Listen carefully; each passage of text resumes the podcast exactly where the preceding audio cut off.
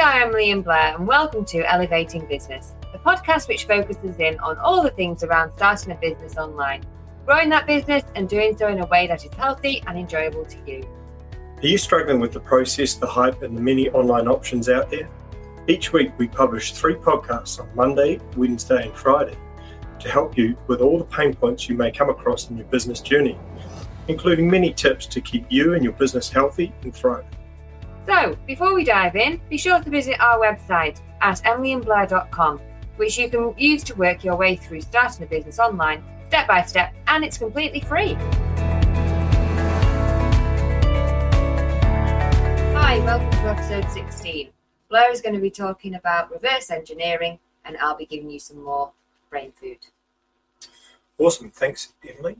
The um, reverse engineering is an interesting thing. It's something that I'm quite keen on, uh, and it's something that I do a fair bit with a lot of my business uh, activities.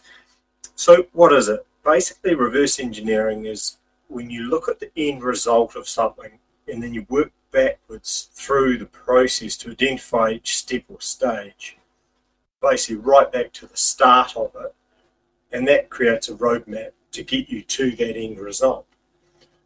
So, why would you want to do that? Well, basically, it's easier, it's more predictable and controlled than starting something and trying to find the right pathway from the beginning.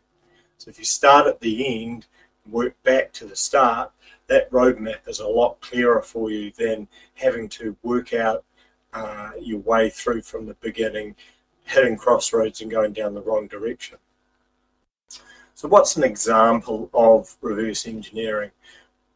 Well, a, one real good example is uh, something mentioned by Russell Brunson uh, from ClickFunnels, and they call it funnel hacking. Now, if you're familiar with uh, ClickFunnels, they're basically a series of landing pages uh, that are set up as a process to sell a product or a service. So rather than having a website, they do it as a series of pages one, two, three to a to a shopping beauty of that is quite a, an efficient system, but it's also a very easy system to uh, reverse engineer or what they call funnel hack. So basically, you you can go onto any of the ClickFunnels that are out there, and you would have seen them. Um, a lot of the products being sold on Facebook uh, and the likes are using ClickFunnels, and you can actually go through their process pretending to buy a product, or you can even buy the product if it's not too expensive. Um, but then looking at each step that you go through, that's basically reverse engineering it because you can get to the end and you can go back through it and work out what steps they've put in place to be able to sell that product. The beauty of that is that you can actually assume that if they're selling them on Facebook, that the actual uh, funnel or the, the process they're using is uh, well refined and is working. So it's a very good sales technique. Another example is if you want to achieve a goal. So if you've got a goal to uh, earn a certain amount of revenue in a three month period, what you can do is you can go, right, well, in three months, I want to have, you know, say $10,000 in revenue. And so then what you can do is you can reverse engineer that to go, well, at month two, I know I need to be at this stage at month one I need to be at this stage, and then at the start, you know that that just basically sets you off on and sets you a roadmap for how to achieve that three month goal. Another another thing to do is if you wanted to take it to the absolute extreme would be to um, pretty much set your entire business strategy from start of your business to when you exit or when you sell the business. So you know you could you can plan out and create a roadmap for your entire business journey. And I mean I know that's hard because you you know you might not have a set period of time when you're planning on selling your business. But if you set it up that you want to achieve an overall business goal in five years' time, and then you reverse engineer that back through to the beginning to create a roadmap, at least when you get to that five years' time, you'll know that you will have achieved that goal whether you sell or not at that time is is kind of irrelevant. At least you would have got that overall business goal within that five years. One, one of the other ways that I like to reverse engineer it, and, and this isn't about copying someone. Basically, you can go onto a lot of the brokerage websites and have a look at what businesses are doing well and what methods they've used to, to do well. And I'm not saying to go in there and, and you know you, you might find an apparel uh, Shopify store that's doing really good. The guys have got it for sale. I'm not saying go in and copy that. I'm not saying go in and make your own apparel website and copy everything they're doing. What I am saying is looking at the process that they've used and applying that to your product or the offer that you're selling. So, you know, you're not copying their business, you're looking at the method they've used to, to create that business and you're applying that to something that's unique or uniquely yours. So, in conclusion, reverse engineering is basically a really good way to set up a roadmap that you know works because you're basically looking at someone else's uh, process that they've used and, and you know that, that it's worked and applying it to your business. It's a much better technique than blindly trying to navigate your journey from start to finish. And it just creates this really step by step process that you can then follow to reach a goal in a certain time frame that you've set. Emily. Right, so we're following on again today from uh, the previous few podcasts. We're again looking at uh, some brain food in this episode. And brain foods are foods which are rich in antioxidants, vitamins, minerals, and healthy fats. Yes, there are healthy fats.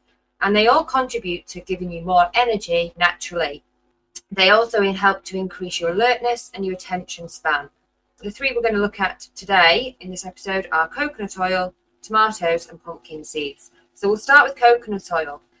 So you've probably heard quite a, a bit about coconut oil and use on the internet. It's been quite fashionable uh, over the last few years, and people using it instead of cooking oils and fats in, the, in in baking and recipes. People have started to use it more because it's got lots of health benefits. It's really uh, high in anti-inflammatory properties, which helps boost your memory and cognitive function so a really simple way of getting it in your diet more is swapping it from your usual cooking oils. And also, actually, if you have any skin problems, dry skin or stretch marks or eczema, it's actually really good at helping with some of those conditions and actually using it straight onto your skin. So the next one, tomatoes.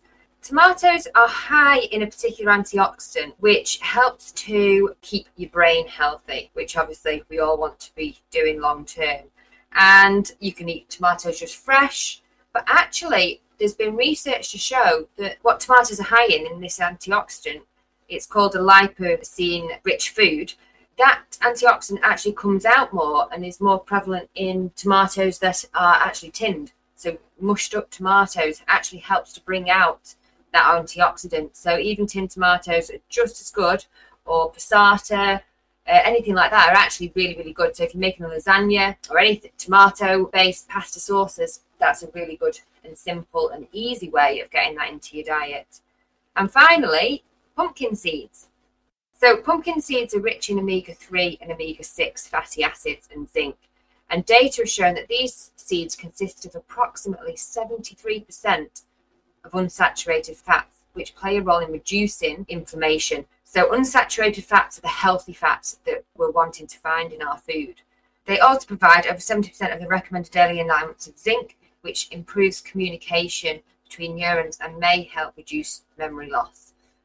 So, there's three more um, brain foods for you to try this week, and three more will be coming your way in the next episode.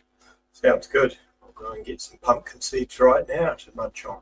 Yeah, well, yeah, or sprinkle on your granola or cereal or even salads. They're great just sprinkled on salads. Just little ways of trying to incorporate uh, easily into your diet.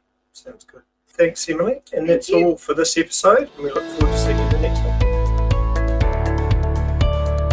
And that's a wrap for this episode of Elevating Business. Thanks so much for being part of our show, and we love being able to share with you.